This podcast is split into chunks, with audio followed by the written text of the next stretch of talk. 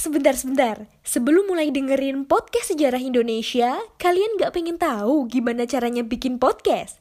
Yakin? Gak susah kok. Coba deh download Anchor Podcast. 100% mudah, 100% gratis.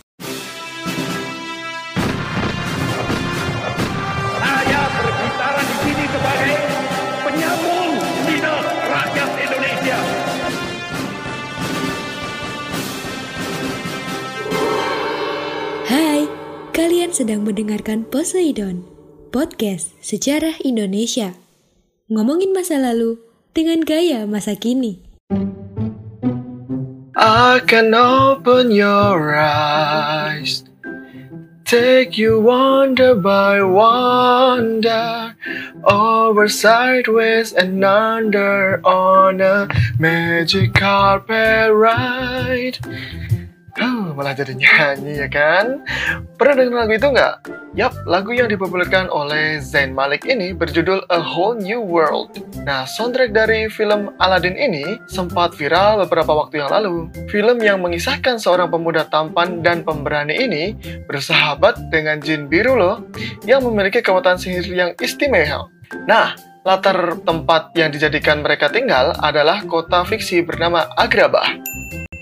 Agrabah ini sebuah daerah di daerah Timur Tengah. Em, jika berbicara tentang Timur Tengah, dahulu pernah ada loh peradaban luhur yang bernama Mesopotamia. Apa sajakah peradabannya? Saya Mirza, ayo kita bahas.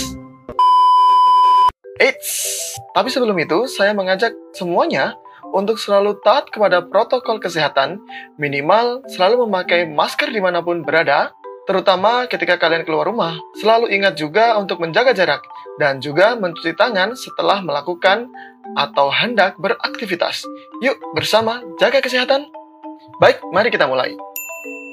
Mesopotamia berasal dari kata mesos yang berarti tengah dan potamus berarti sungai. Ya, karena peradaban ini terletak di tengah lembah sungai bernama Sungai Efrat dan Sungai Tigris. Wilayah Mesopotamia secara alami terbagi menjadi dua bagian, yaitu Mesopotamia atas dan Mesopotamia bawah. Pada musim hujan tiba, saat seperti sekarang ini nih, daerah seperti sekitarnya Mesopotamia itu sering terjadi banjir yang menggenangi daerah sekitar aliran sungai. Seketika sudah surut gitu kan ya, akan meninggalkan lumpur yang menantinya dapat menyuburkan tanah. Nah, dari latar belakang kesuburan tanah itu, mereka mulai bercocok tanam. Nah, ada beberapa bangsa yang mendiami Mesopotamia. Di antaranya, satu, Sumeria. Bangsa ini pertama kali mendiami Mesopotamia yang membuat peradaban kerajaan kota. Beribu kota di Ur, ternyata kota-kota di Sumeria menyerupai Mohenjo-Daro dan Harappa. Kehidupan ekonomi mereka sehari-hari adalah peternak, berdagang, dan bertani. Selain itu, letak geografis mereka sangat strategis, terbukti dengan memanfaatkan kedua aliran sungai sebagai pengairan di bidang pertanian dengan cara membuatkan saluran air yang menuju area persawahan. Karena bangsa ini juga beternak, maka untuk membajak sawah juga dibantu oleh tenaga hewan seperti kerbau. Nah, hasil utama mereka adalah gandum. Ada salah satu kebudayaan yang unik nih di Sumeria, karena menulis merupakan kebiasaan mereka dalam menyimpan memori. Terbukti sejak 3200 sebelum Masehi, mereka sudah menulis di atas lempengan yang terbuat dari uh, tanah, atau lebih tepatnya tanah liat. Sistem penanggalan juga sudah ada loh sejak zaman ini. Hmm, menarik ya. Dari segi arsitekturnya sendiri, mereka tidak kalah hebat loh. Bangunan yang sangat terkenal salah satunya adalah ziggurat. Bangunan ini menggunakan batu bata yang disusun menjulang tinggi. Nah, kuil yang ada di puncak dipersembahkan untuk dewa kota. Selain itu, sudah ada cermin loh yang terbuat dari logam. Sumeria dipimpin oleh seorang raja yang mampu mengatur seluruh roda kehidupan sosial, budaya, ekonomi, bahkan agama. Sistem kepercayaannya bersifat politeisme karena mereka banyak menyembah dewa seperti angin, bumi, api, hingga lautan. Nah, kalau tadi tentang Sumeria, yang kedua ini namanya adalah bangsa Akadian. Setelah munculnya Sargon, sang pahlawan Arkadian, bangsa ini menjadi lebih kuat dan tidak kalah hebat dari Sumeria loh. Sargon sendiri adalah salah satu tokoh bangsa Akadian yang membentuk kekaisaran atau negara multietnis. sektor agraria menjadi mata pencaharian utama. Ada dua daerah pertanian. Yang pertama, daerah selatan menggunakan irigasi, dan yang kedua adalah daerah utara yang menggunakan sistem musiman. Nah, tidak banyak catatan fakta yang akan dijelaskan, namun satu hal yang pasti dari bangsa ini adalah ternyata banyak mengopi hasil kebudayaan dari bangsa Sumeria. Selain itu, bangsa Akadian juga menganut politeisme dengan banyak dewa yang disembahnya. Selanjutnya nih, yang ketiga, ada Babylonia. Berasal dari rumpun yang sama dengan Akadian, Babylonia juga berasal dari rumpun Semit. Ibu kotanya terletak di Babylon. Ternyata pernah menyerang bangsa Sumeria dan Akadian juga loh ya lumayan barbar juga sih. But anyway, perekonomian di Babylonia ini berada di sektor pertanian dan perdagangan. Salah satu hasil kebudayaan Babylonia yang terkenal adalah stela. Eh tapi ini bukan stela yang pengharum ruangan itu ya, bukan nama merek loh ini loh. Ini merupakan batu atau pilar berukir yang digunakan untuk peringatan suatu peristiwa. Nah, ukirannya menggambarkan tentang Hammurabi sedang berbicara dengan dewa keadilan. Nah, dewa keadilan ini namanya Shamas. Nah, di bawahnya tertulis hukum yang ditulis oleh Hammurabi sendiri untuk dilihat oleh semua orang yang kalau misalkan memandang stela ini, semua bisa membacanya.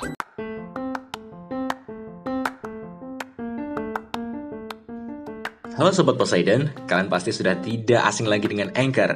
Yap, aplikasi penyedia jasa untuk para podcaster pemula dan juga pro. Buat kalian yang pengen mulai nge-podcast, langsung download aja Anchor di App Store ataupun di Play Store. Di sana, kalian bisa nge-podcast dengan banyak banget pilihan background musik. Setelah itu, kalian bisa mempromosikan podcast kalian ke mana pun.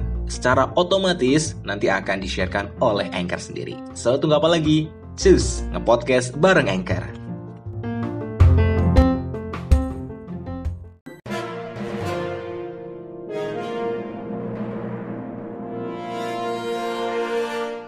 Hai teman-teman, saatnya kita masuk di segmen History Flash. Tahukah kalian arti dari nama Ki Hajar Dewantara? Ki ialah panggilan untuk orang tua yang diteladani. Hajar berarti guru dan antara ialah dewa penghubung bumi dengan dunia yang lebih tinggi. Pasti kenalkan dengan sosok B.J. Habibie? Salah satu penemuan paling fenomenal Habibie adalah teori keretakan atau sering disebut juga faktor Habibie. Sampai saat ini, teori keretakan tersebut masih digunakan dunia penerbangan. Oleh karenanya, Habibie mendapat julukan Mr. Crack atau Mr. Crack.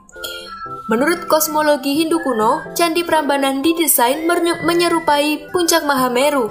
Hal tersebut dikarenakan masyarakat zaman dahulu percaya bahwa Mahameru adalah rumahnya para dewa.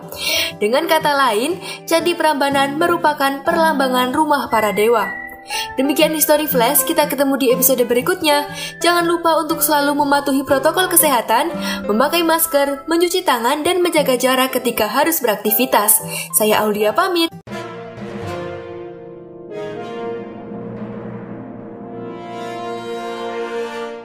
Nah, kalian tahu nggak sih sebenarnya Hammurabi itu siapa?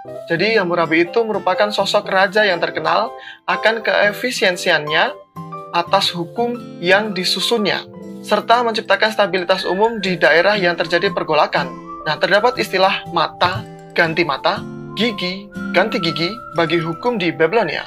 Nah, karena dengan begitu, kaum yang lemah merasa terlindungi, serta masalah terkait dengan perdagangan dan pertanahan dapat teratasi.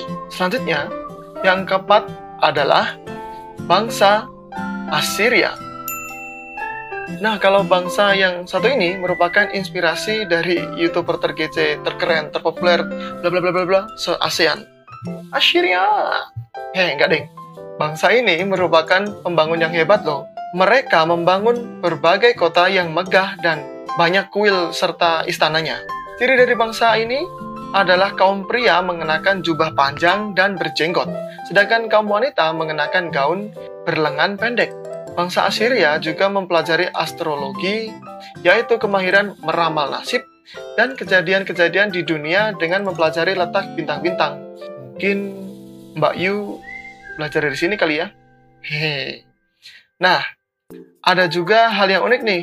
Meskipun perpustakaan erat dikaitkan dengan orang-orang pintar yang suka dengan uh, ketenangan gitu kan ya. Hal tersebut justru sedikit berbeda dari Assyria. Karena ternyata mereka suka berperang loh. Jadi meskipun memiliki perpustakaan buku dan mahir berdagang, bangsa ini juga gemar melakukan penaklukan di daerah-daerah lain. Terbukti banyak sekali musuh di antaranya Yahudi dan Tunisia. Di bawah pimpinan Raja Adat Nirari, yang pertama, wilayah Assyria bertambah luas dan bahkan raja ini mendapatkan gelar Raja atas segalanya, Wena. Nah, yang kelima, ada Babylonia baru. Nah loh, Babylonia lagi? Iya, kamu nggak salah dengar. Karena Babylonia lama ternyata pernah dikuasai Assyria, lalu seorang raja Kaldea bernama Nabopolassar mengambil alih kekuasaan dan memerdekakan Babylonia. Setelah kekuasaan Nabopolassar berakhir digantikan dengan anaknya Nebukadnezar yang mengusir orang Mesir agar kembali ke tanahnya, kemudian merebut Suriah gitu kan ya. Nah, kehebatan Nebukadnezar ini salah satunya adalah membangun taman. Eh, bukan taman yang kayak gampangan gitu kan ya. Taman ini masuk dalam kategori 7 keajaiban dunia kuno bernama Taman Gantung. Selain itu juga membangun jembatan besar di atas sungai Efrat, serta membangun zigurat raksasa bernama Marduk. Udah kayak nama karakter di game Tekken ya. Pernah dengar gak sih? Pernah pasti ya yang pernah main Tekken gitu.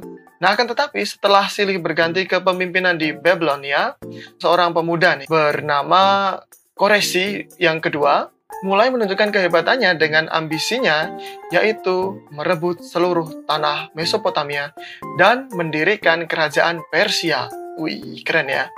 Nah, ambisinya itu berhasil dengan direbutnya kota Babel pada tahun 539 sebelum Masehi. Kekuasaan Persia bertahan hingga kurang lebih dua abad. Lama juga ya yang kemudian akhirnya dapat ditaklukkan oleh seorang raja bernama Alexander Agung. Itu adalah lima bangsa yang mendiami Mesopotamia. Jadi, apa yang dapat kita pelajari dari Mesopotamia? Karena ternyata kehebatan bangsa Timur Tengah sudah terkenal dari dulu kala. Akan tetapi, lagi-lagi, ulah manusia serakahlah yang membuat suatu peradaban itu hancur. Nah, maka dari itu, belajar dari masa lalu peradaban agung yang kita pelajari, yuk kita bahu-membahu membangun negeri agar jangan sampai ada uh, isu sara, kemudian merasa etnis tertentu lebih tinggi karena itu awal dari perpecahan loh. So, jangan lupa belajar ya guys, karena ilmu akan membuat kita menjadi lebih bijak. Jangan lupa untuk terus ikuti perkembangan Poseidon di Instagram at podcast underscore sejarah Indonesia. Salam sejarah, salam lestari, saya Mirza, terima kasih.